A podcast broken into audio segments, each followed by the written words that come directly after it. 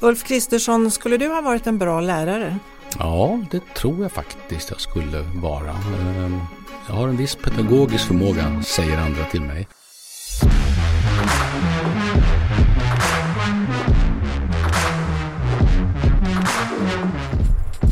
I Svenska Dagbladets Utfrågningen intervjuar Inger Arnander och Erik Nilsson partiledarna inför höstens val. Hur ofta pratar Ulf Kristersson med sin föregångare Fredrik Reinfeldt? Varför vill Moderaterna att Skolinspektionen ska ta i med hårdhandskarna? Och kan Ebba Busch bli justitieminister i Kristerssons regering? Båda mina föräldrar var lärare och de frågade vid något tillfälle om inte jag också hade tänkt mig den banan faktiskt. Vi har ju en lärarbrist i Sverige. Hur, eh, hur lockande tror du att det är att bli lärare idag? Ja, just nu är det ju för lite lockande. Det är ju ingen tvekan om. Det borde vara mycket mer lockande. Vi borde ju uppleva det som ett yrke som nästan alla skulle vilja bli. Inte minst om man är road av kombinationen barn och kunskap. Det tycker jag borde vara enormt lockande. Det finns säkert många skäl till att det inte är riktigt så just nu. Även om jag tycker genom åren, jag har tre barn, jag tycker genom åren har träffat väldigt många både entusiastiska och skickliga lärare. Så jag ska verkligen inte, ibland klagar vi lite mer allmänt på läraryrket och så träffar vi själva lärare som vi tycker är fantastiska. Och det har mina barn verkligen haft ska jag säga i Strängnäs. Så att, eh, men jag tror att det, det, finns många skäl. Ett, ett är naturligtvis att många lärare upplever att det är svårt att få utföra själva lärarjobbet ordentligt. Att de gör allt annat, allt från att vara ordningspoliser till, till socialsekreterare men inte får jobba som lärare. Det tycker jag jag ganska ofta möter när jag träffar och pratar med lärare. Det är just eh, administrationen som pekas ut som det högsta arbetsmiljöproblemet. Det visade en enkät från Lärarnas riksförbund som Skolvärlden eh, rapporterade om i, i veckan. Och så har det ju varit länge. Vad, vad vill du göra åt just den saken, hög administration? Ja, det ena är ju att det har blivit mycket så här dokumentationskrav i Sverige. Det gäller ju både socialtjänsten som jag kanske kan ännu bättre än lärarjobbet. Att man dokumenterar otroligt mycket och många tycker att det tar så mycket tid från själva uppgiften. Jag tror det handlar mycket om ledarskap på varje skola. Jag tycker att om man träffar lärare som trivs bra då är det ofta för att det finns en rektor som är riktigt bra. Inte för att rektor gör lärarens jobb men skapar en stabilitet och trygghet i skolan och verkligen låter läraren göra sitt jobb. Men också griper in när det blir konflikter. Föräldrar kan ju både vara jättefina och stöttande men föräldrar kan ju vara ganska jobbiga också. Eh, det vet ju alla som har varit på ett föräldramöte någon gång. Eh, och där behöver lärarna mycket hjälp för att kunna få koncentrera sig på sitt eget eh, jobb. Men jag tror att ju mer ordning och reda och ju mer kunskapsfokus en skola har desto fler lärare kommer trivas i jobbet. Men vad, vad, är det för dokumentation det kan bli mindre av?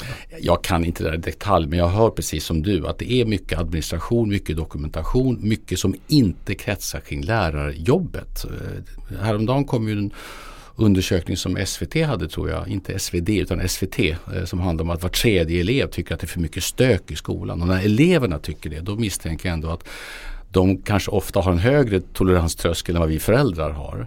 Alltså att det ägnar mycket, många lärare mycket tid åt. En annan undersökning visar att tiden mellan att man liksom går in i klassrummet och startar undervisning, det tar för mycket tid. Det är för mycket liksom bara som, som tidstjuvar som stjäl utrymme från jobbet som lärare. Jag har rätt stor respekt för det. Du nämnde här föräldrarnas roll. Du har sagt att du vill sätta stopp för olämpliga påtryckningar från föräldrar. Vad, vad är det du menar där? Vad är det för påtryckningar som är olämpliga? Nej men alltså ibland träffar man lärare som säger förr i tiden, när nu förr i tiden var det kan man diskutera, så var det så här lärarna och föräldrarna de enades för att, så att säga, ha en gemensam front mot elever som kanske inte riktigt ville vara i skolan eller inte gjorde som man skulle. Och nu berättar en del lärare att det är lite för ofta som eleverna och föräldrarna enas i en front mot läraren. Och det där har jag rätt stor respekt för. Sen Var kommer jag... det ifrån då? Hur har det blivit så? Nej, det finns säkert alla möjliga skäl. Det är inte så att alla föräldrar vill ju också stå på sina barns sida och det händer ju att lärare gör fel också. Jag har själv varit med om det, att man har haft skäl att faktiskt tycka att det här var inte korrekt behandling då ska ju man som förälder stå på lärarnas sida. Men det är klart att vi behöver också ha föräldrar som, som står på skolans sida och kräver ansträngning, göra svåra saker, långa skoldagar. Alltså allt det där och jag, det tror jag är mer en, en mer bred samhällsutveckling där det ibland handlar om att vi är dåliga på att ställa höga men motiverade krav på, på barn och ungdomar. Tror du att det kan finnas en mentalitet av kunden har alltid rätt? Nej, det tror jag inte. att Nej, det tror jag kanske inte. Jag tror de flesta föräldrar betraktar skolan som någonting helt annat än en butik. Det tror jag verkligen. Däremot finns det en viss auktoritetsmisstro i Sverige sedan lång tid tillbaka. Eh, jag har ju erfarenhet både från Finland och från Kina, två kanske inte helt jämförbara länder men synen på läraren som en enorm auktoritet. Alltså verkligen en riktig auktoritet. Den har inte funnits i Sverige på mycket, mycket länge. Eh, mina föräldrar var som sagt båda lärare, jag tror, om, än om än på olika sätt. Jag tror att de uppfattade att de var centralpunkten i klassrummet. Så tror jag många lärare idag inte upplever sig, att de inte har fullt stöd i sin viktiga uppgift. Beror det på rektorn eller vad beror det på? Ja, jag tror att vi generellt, nu ska inte vara generaliserande, men jag tror att många upplever att eh, ledarskapet på varje enskild skola är för svagt. Att vi har rektorer som inte fullt ut tar sig chefsrollen på allvar. Det tror jag. Men jag tror också att eh, sen, alltså sen 60-70-talet så har vi successivt eh, haft en skolpolitik som bygger på att läraren inte ska vara den, liksom den centrala auktoriteten i klassrummet i, i, mitten eller mitt i klassrummet med, med kunskapsideal. Och, och sen kanske en del skolor nu försöker jobba sig tillbaka till det. Då blir det ganska kontroversiellt. Jag, om man träffar den internationella engelska skolan där de gärna bär, bär kavaj och slips och tilltalar varandra med, med, med eh, Mr och Mrs och sådär så uppfattar en del det som suspekt. Jag tror också det är ett sätt att uttrycka att vi har vördnad för den kunskap som, som skolan eh, är i centrum för. Sluta hyckla om skolpolitiken. Den svenska skolan är ju segregerad och det nuvarande systemet där har vi ett fritt skolval eh, och det kan verka i bägge riktningarna så att säga. Mm. Men barn till föräldrar med en låg utbildningsbakgrund klarar sig ju betydligt sämre i skolan än andra barn. Hur viktigt tycker ni att det är att klasserna är blandade? Att det är en blandning av elever med olika förutsättningar och bakgrund i skolan? Jag menar alltså, den svenska skolan är segregerad. Sverige är segregerat. Det, man måste börja rätt ände. Sverige har blivit ett mycket segregerat land med väldigt stor invandring, väldigt dålig integration. Det är grundproblemet och det speglar sig i skolan också. På tio år så ökade antal, andelen utrikesfödda elever i skolan från 6 till 13 procent.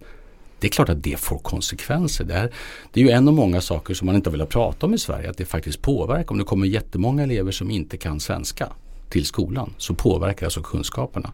Dessutom har vi en extrem boendesegregation i Sverige där väldigt många bor i utsatta områden. Väldigt många väljer skola som ligger i närheten, väljer inte skola alls. Då får man den sortens problem. Det är därför jag är så mån om att alla borde välja skola, uppmuntras välja skola själv. Så att de föräldrar som är väldigt måna om att deras barn ska lära sig bättre svenska, deras barn ska ha ett bredare umgänge än enbart i den egna stadsdelen, att de verkligen ska få den möjligheten. Men det måste bygga på att man själv väljer. Grundfrågan då här, är det viktigt att det är en blandning tycker ni? Ja, alltså det viktiga är att varje barn och varje familj får liksom chans att uh, verka efter sin fulla potential. Politiken ska akta sig noga för att skapa blandning. Då är vi snubblande nära saker som jag tycker är obehagliga. Då pratar vi kvotering, då pratar vi, då pratar vi selektering. Att man ska säga nu ska vi ha lagom många människor från det här landet, lagom många människor med den här inkomstbakgrunden och sånt. Sånt ska man hålla sig borta från. Däremot ska man riva alla de hinder som gör att människor inte själva kan fatta beslut. Alltså barn ska inte bli produkter av deras föräldrar. Alla föräldrar är viktiga för sina barn men barn ska bli någonting av egen kraft. Den sociala rörligheten den var vi bra på i min föräldragenerations skolgång. Fokus Så. på kunskap, fokus på att man kan bli vad man vill. Det var det som gjorde att min mamma var den första i vår släkt som tog studenten. Den första som åkte till Lund och tog akademisk examen.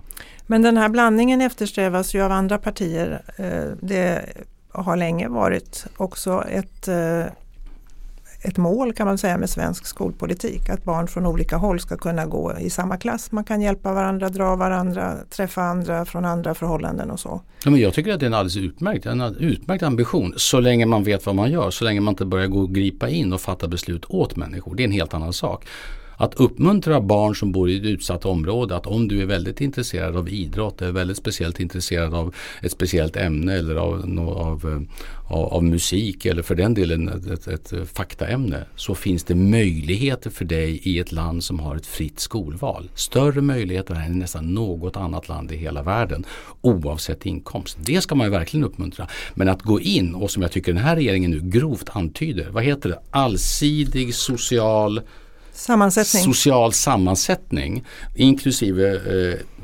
och specificera utbildningsnivå, inkomstnivå och nyanlända. Då pratar vi farliga saker för då pratar vi kvotering och selektering att varje skola ska välja ut ett antal elever som ska matcha rätt blandning. Sånt där är jag djupt skeptisk till. Så om det fria valet bidrar, även om det inte är enda orsaken, till segregation, då är det en effekt som är godtagbar så att säga? Ja, men det fria valet, fria valet tvärtom motverkar detta för det gör att människor som bor i ett område där de annars skulle varit hänvisade till den lokala skolan har full möjlighet att välja en helt annan skola. Det fria skolvalet ökar alltså möjligheterna. Det är boendesegregationen som är det stora problemet i Sverige och den bygger i grund och botten på att vi har haft en invandringspolitik och en integrationspolitik som helt enkelt inte fungerar. Med detta sagt så är det ju ändå så att eh, de som inte väljer mm. kanske är kvar i en mycket sämre skola. Därför ska vi uppmuntra familjer att välja. Ett obligatoriskt skolval tycker jag vore naturligt. Att man verkligen ska välja. Föräldrar förväntas ta ansvar för sina barn. Ska de tvingas? Ja men alltså ett obligatoriskt skolval det betyder att du blir inte placerad i någon skola förrän du har valt. då får man kontakta de som inte väljer. Och klart att ytterst gäller skolplikten i alla fall. Men ju fler som kan uppmuntras välja, fatta ett eget aktivt beslut desto bättre är det. Det är en del av föräldraansvaret skulle jag säga också. Och där är jag ibland lite bekymrad. Jag träffade så sent som häromdagen en lärare som sa att de ibland, ibland möter föräldrar som är lite överengagerade, som är med i väldigt mycket i skolan och så möter de föräldrar som inte är med på någonting överhuvudtaget. Jag tycker det är viktigt att vi lär föräldrar, inte minst i, i olika invandrargrupper, att, att föräldraansvar också inkluderar att man bryr sig om hur det går i skolan, man tar aktiv del, man går på föräldramöten, man diskuterar barnets skolutveckling. Det är en viktig roll eh, som förälder. En eh, stor politisk fråga i skolan är frågan om vinstutdelning. Mm. Du har sagt att du vill villkora vinstutdelning i friskolor mot högt uppsatta kvalitetskriterier. Mm. Vad är det för kvalitetskriterier du pratar om? Ja det är ytterst det är egentligen ganska, ganska självklart att, att, att ska man driva skola så ska man sköta skolan väl. Alldeles oavsett om det är en kommun som driver en skola, en stiftelse som driver en skola eller ett företag. Det är så att säga de kraven på kunskaper, på pedagogik, på att man når goda resultat, att allt är välskött. Det är ju själva, ingen har ju någonsin tänkt att varken en kommunal skola eller en fristående skola ska kunna drivas i längden utan att leda till goda resultat. Där tycker jag Skolinspektionen har alldeles för, för, för tandlös idag. Att det, de får kämpa otroligt länge för att ens försöka eh, stänga ner skolor som inte sköter sig. Och det gäller både kommunala skolor och fristående skolor. Är det Skolinspektionen som ska kontrollera de här kvalitetskraven? Ja, att de tycker att, jag tycker att Skolinspektionen, först ska de ju granska helt andra saker. Idag är det för mycket granskning av formella dokument och sådana saker. De är inte oviktiga men det är inte det som är grejen. Utan att, att skolan är välskött, att de når goda kunskapsresultat, att eleverna är, har tillräckligt mycket utbildning, att eleverna är på plats överhuvudtaget. Allt sånt borde man granska mycket noggrant.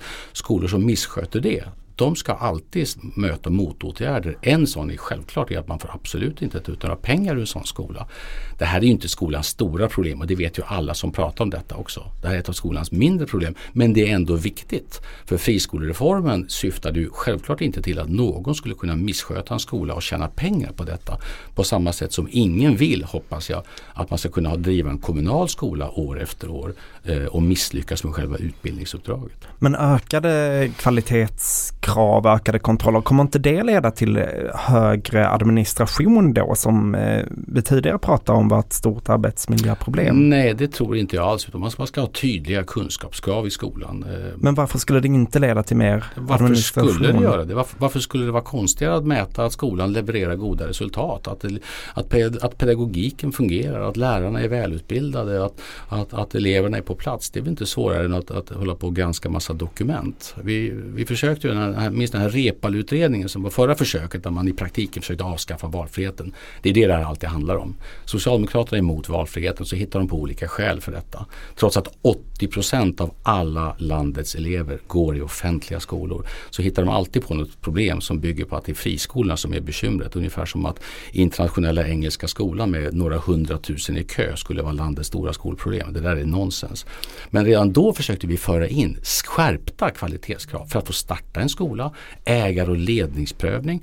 Det tyckte vi då var ett sätt att vårda friskolereformen.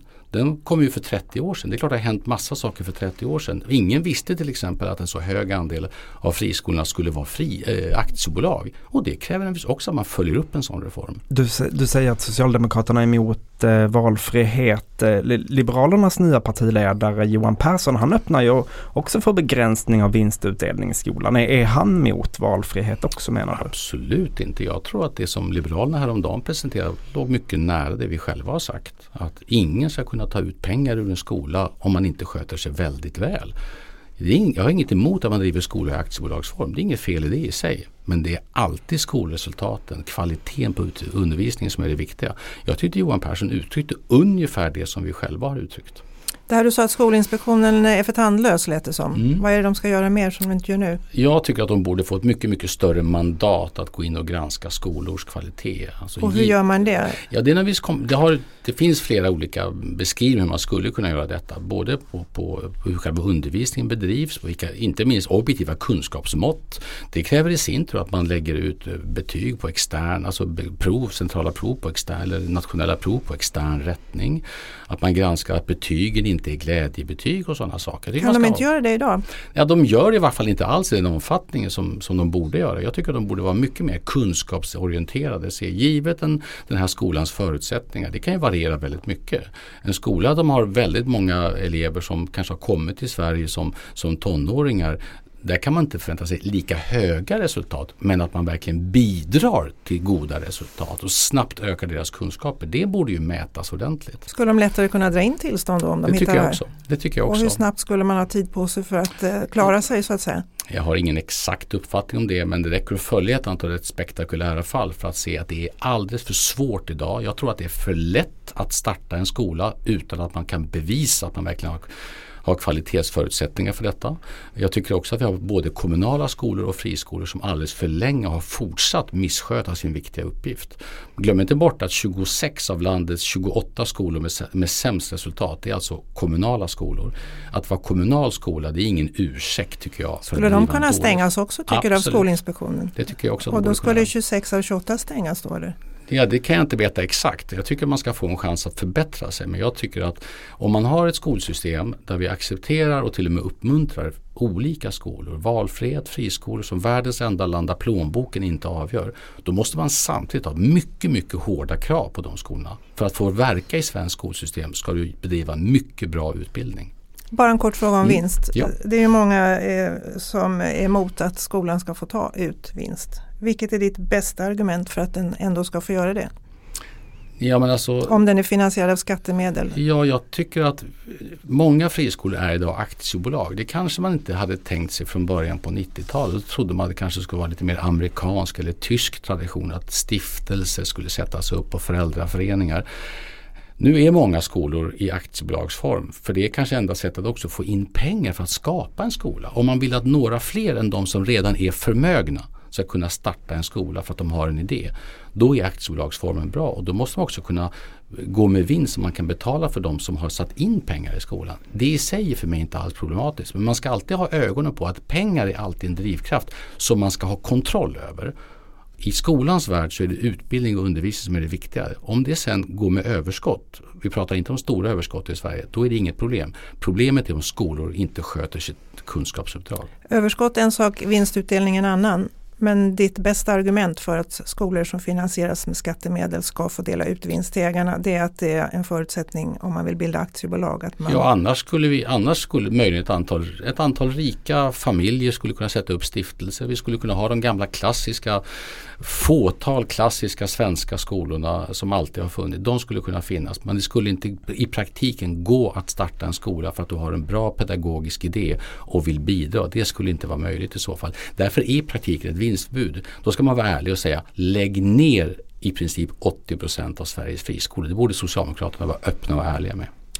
Vi byter ämne. Moderaterna och Kristdemokraterna, vi känner varandra fram och baklänges, innan och utan. Vi kommer bilda en borgerlig regering. Ulf Kristersson, hade Ebba Busch varit en bra justitieminister? Jag tänker bilda nästa regering men jag tänker inte uh, ut, uh, vad heter det? Jag tänker inte utnämna några ministrar. Torbjörn Fälldin som en del minns, han sa att man ska inte sälja skinnet för en björnen är skjuten. Ifall jag frågar ju bara om hon skulle vara en bra justitieminister. Ja, jag tänker, inte, jag tänker inte gå in på några enskilda varken individer eller på ministerposter. Frågan ställs ju eftersom att eh, Ebba Busch som ju är Kristdemokraternas partiledare. Jag hade en svag känsla för detta. Har fått hård kritik för bristande omdöme efter att hon nyligen frågade varför polisen inte sköt skarpt under påskupploppen. Men vi har alltså minst hundra skadade poliser. Och den stora frågan som borde ställas nu är varför har vi inte minst hundra skadade islamister, hundra skadade kriminella, hundra skadade upprorsmakare? Det här har inte förändrat någonting för dig och hur du eh, ser på Ebba Busch eller bedömer hennes jag tänker fortfarande inte utnämna några justitieministrar i nästa regering.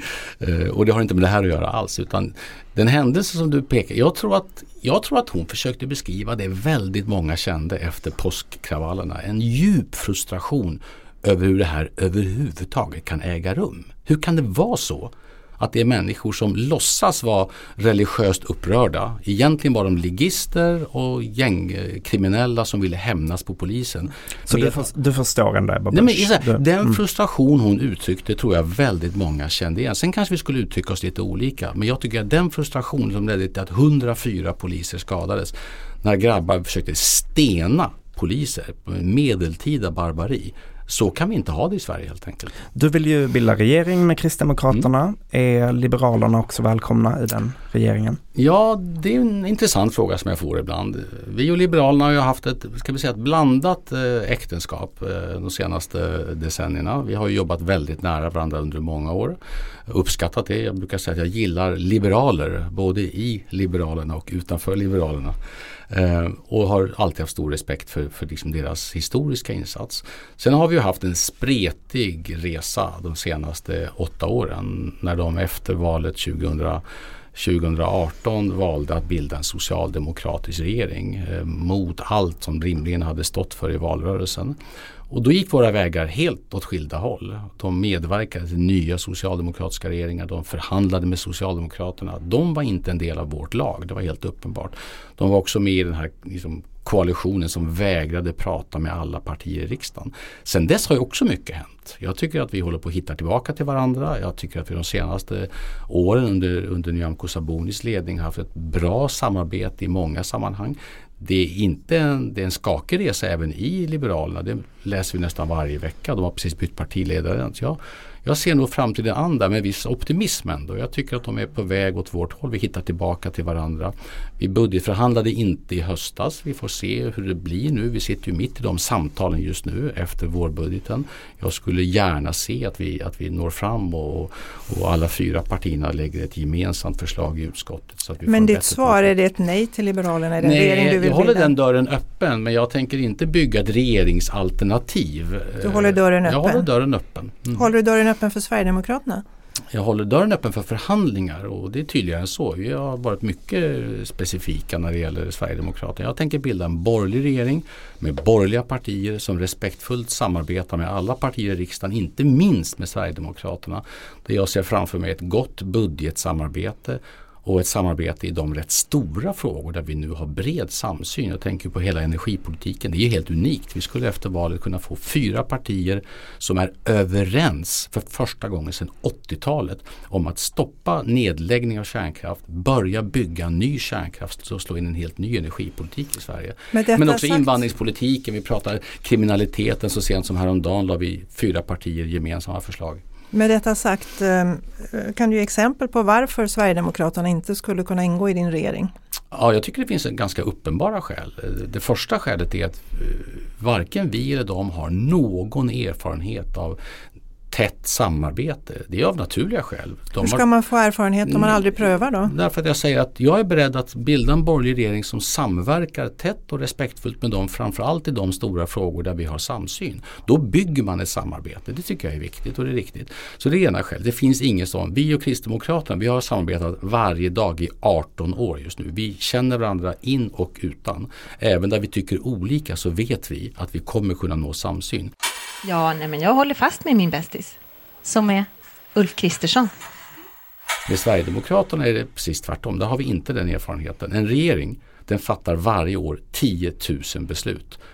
De måste per definition vara eniga. Det var ju det som gjorde att det var så en usel idé att Socialdemokraterna bildade regering med Miljöpartiet. Men så det är en praktisk fråga det här. Det handlar om att det är praktiskt svårt snarare än att det skulle vara något principiellt skäl mot ja, att ja, bilda regering. Praktiskt svårt är ju ingen liten sak om en regering inte kan enas. Men det är det det handlar om, att de, inte, att de saknar den här erfarenheten att samarbeta med er regering. Och att det finns många frågor där vi inte idag vet att vi skulle kunna enas. Och jag tänker inte låta en regering bli handlingsförlamad för att man inte kan enas i viktiga frågor. Du har tidigare pekat på utrikes och säkerhetspolitiken. Mm. Nu har Sverigedemokraterna ändrat sig när det gäller NATO, svenskt NATO-medlemskap. Spelar det någon roll för det här, i det här perspektivet? Där kan man också prata om en pågående resa. För bara några år sedan så var ju Sverigedemokraterna emot EU-samarbetet och bestämt emot NATO. Men nu har de ju ändrat ja, jag sig. Säga, det. det är ju en resa som är intressant i sig.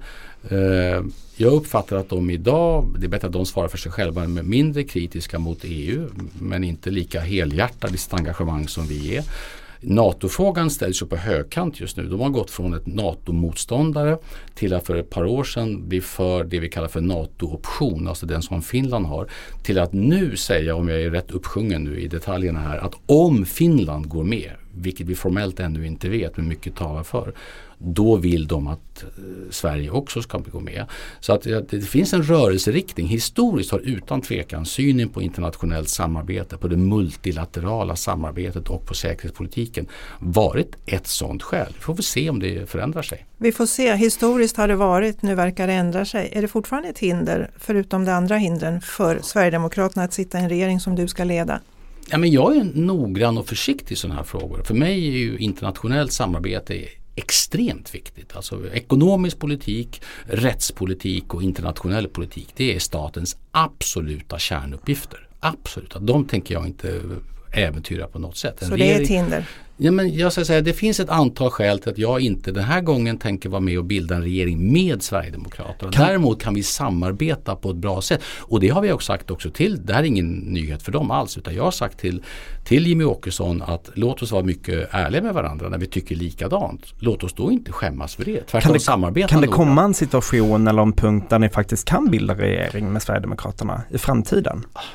Du vill inte göra det nu men nej, kan det bli så i framtiden? Ja, jag tänker inte sia om regeringsbildningar om fyra eller om åtta eller om tolv år. Jag, jag tänker bilda regering långsiktigt men jag, jag, kan inte idag säga att jag vågar blicka in i framtiden på det sättet. Men politik är dynamiskt. Jag har inga sådana planer just nu. Jag vill ha ett fungerande samarbete. Jag tror vi kommer få en period i Sveriges riksdag nu där det blir parlamentarism på riktigt. Regeringen bestämmer inte över riksdagen. Det är riksdagen som bestämmer över regeringen. Jag har respekt för det. Socialdemokraterna tror att de lever i ett enpartistat fortfarande. Jag vet att jag inte gör det utan det är åtta partier. Kan man då inte förhandla med alla åtta då får man ingenting gjort. Sverigedemokraterna har ju haft lite problem. De har anklagats för proryska inslag. De har haft eh, tidigare ledamöter i försvarsutskottet som har fått lämna. Den senaste spreden eh, en, ett filmklipp på, eh, med prorysk desinformation på sociala medier. Eh, och nu har han lämnat som sagt. Hur, eh, hur oroad gör dig det här? Ja, som du sa, han fick ju också då lämna och det var ju mm. absolut nödvändigt. Ja, ja. Jag tycker att det är uppenbart att både Vänsterpartiet och Sverigedemokraterna har en sunkig historia. Eh, och den måste de själva göra upp med. Jag tycker både Vänsterpartiet och Sverigedemokraterna har varit fullt möjliga att samverka med och samarbeta med i riksdagen, i det parlamentariska arbetet från pandemin och framåt utan tvekan. Sen är det ingen hemlighet att det är lättare i många sakfrågor för oss att göra upp med Sverigedemokraterna än med Vänsterpartiet. Ibland gör vi upp med både Vänsterpartiet och Sverigedemokraterna samtidigt. Det har ju lite underhållningsvärde nästan med tanke på hur låst politiken i Sverige kan verka ibland. Du nämnde förut att ni förhandlar just nu om eh, budget och budgetalternativ mm. och sånt. Kommer ni göra något gemensamt förslag när det gäller pensionerna till de som har sämst pension?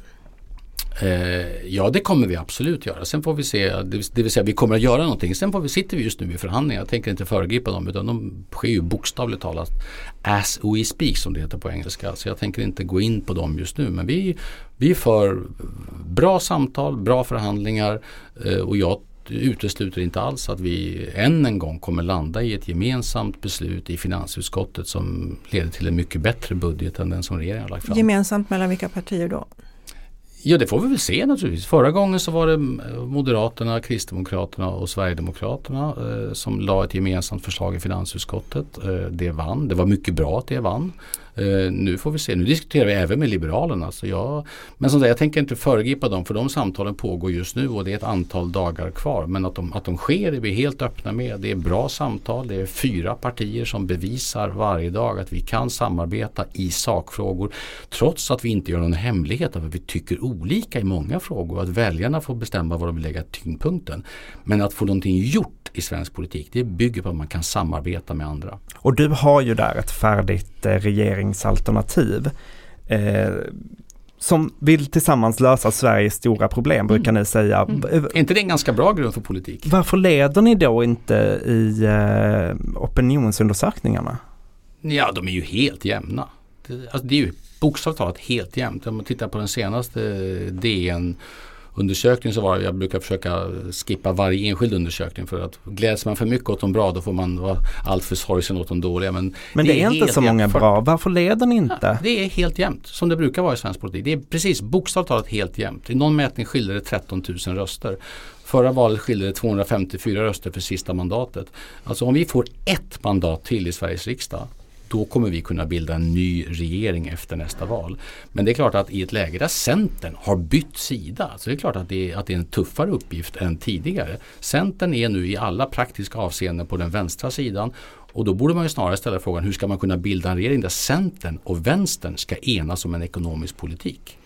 Du Fredrik Reinfeldt han är ju den mest framgångsrike moderatledaren på senare tid både när det gäller förtroende för honom som person och valresultat. Vad kan du lära av honom? Mycket tycker jag. Jag har, jag har omfattande kontakt. Jag har nära kontakt inte minst med honom, men med Carl Bildt och med Anders Borg. Det är väl de av mina så att säga, företrädare, om än inte enbart i mitt själva parti, just som jag har mest kontakt med. Av ekonomiska skäl, av internationella skäl och av många andra skäl. Så att det, det finns mycket där, inte minst hur man bygger ett fungerande lag i en regering. Jag tycker jag han har mycket att lära oss. Hur mycket kontakter har ni? Hur ofta talas ni vid? Ja, jag tänker inte gå in på några detaljer men jag har regelbunden kontakt både med, med Carl Bildt och, med, och med, med Fredrik och med Anders Borg. Hur man bygger ett lag, vad har du lärt dig då? Jag satt ju i Fredriks regering i fyra år. Eh, jag tycker det fanns väldigt mycket lärdomar. Det blir ju alltid så när man, man lär sig att man har ett stort ansvar för ett eget fögderi och hela tiden måste samverka med andra. En sak som jag har funderat mycket på efter den tiden och det gäller generellt i Sverige, det kan man minska stuprören i den svenska regeringen så att man jobbar mer som ett lag. Idag jobbar varje departement väldigt separat. Vi har omfattande förberedelser just nu ska jag säga. Allting syns och hörs inte därför att det, det är sånt man gör för att om man vinner ett val så måste man vara förberedd. Det har jag också lärt mig av honom. Att är man inte förberedd för uppgiften då är man oförberedd för uppgiften. Och det kan man inte vara. Så vi förbereder oss ganska detaljerat nu för olika, eh, olika stora områden där vi snabbt vill komma igång efter en valseger. Hur mycket hjälp har du av att tala med honom? Ja, det är väl svårt att kvantifiera. Jag brukar, alla mina företrädare har en, de är väldigt olika. Om ni tänker Ulf Adelsohn, Carl Bildt, eh, Fredrik Reinfeldt, eh, Anna Kinberg, Bosse Lund. De är väldigt olika men de har en god gemensam egenskap och det är att de alltid ger goda råd generöst när jag ber om, ber om råd. Och att de undviker att lägga sig i politiken oombett. Det tycker jag är en väldigt fin egenskap som jag själv om väldigt många år ska tillämpa på min egen efterträdare om väldigt många år. Du tänker inte sluta snart? Jag tänker vinna det här valet och så brukar jag säga jag blickar, jag blickar två mandatperioder framåt. Det är mitt grundperspektiv. De problem vi har i Sverige de kommer ta tid att lösa. Ska man lösa gängkriminaliteten, integrationen, energisystemen då måste man ha två mandatperioder på sig. Men då kan man lösa problem också. Om du inte vinner, stannar du kvar som partiledare? Men jag, jag, jag, jag har lätt att ha två tankar i huvudet men vi är i en valkampanj. Jag är helt inställd på att vi ska vinna det här valet. Tack så mycket Ulf Kristersson. Tack så mycket.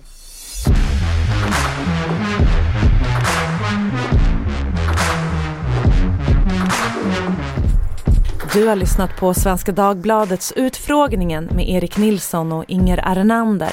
Producent var jag, Martina Pierrot. Exekutiv producent Erik Hedtjärn. Ansvarig utgivare är Anna Kareborg. Klippen i avsnittet kommer från Sveriges Radio och SVT.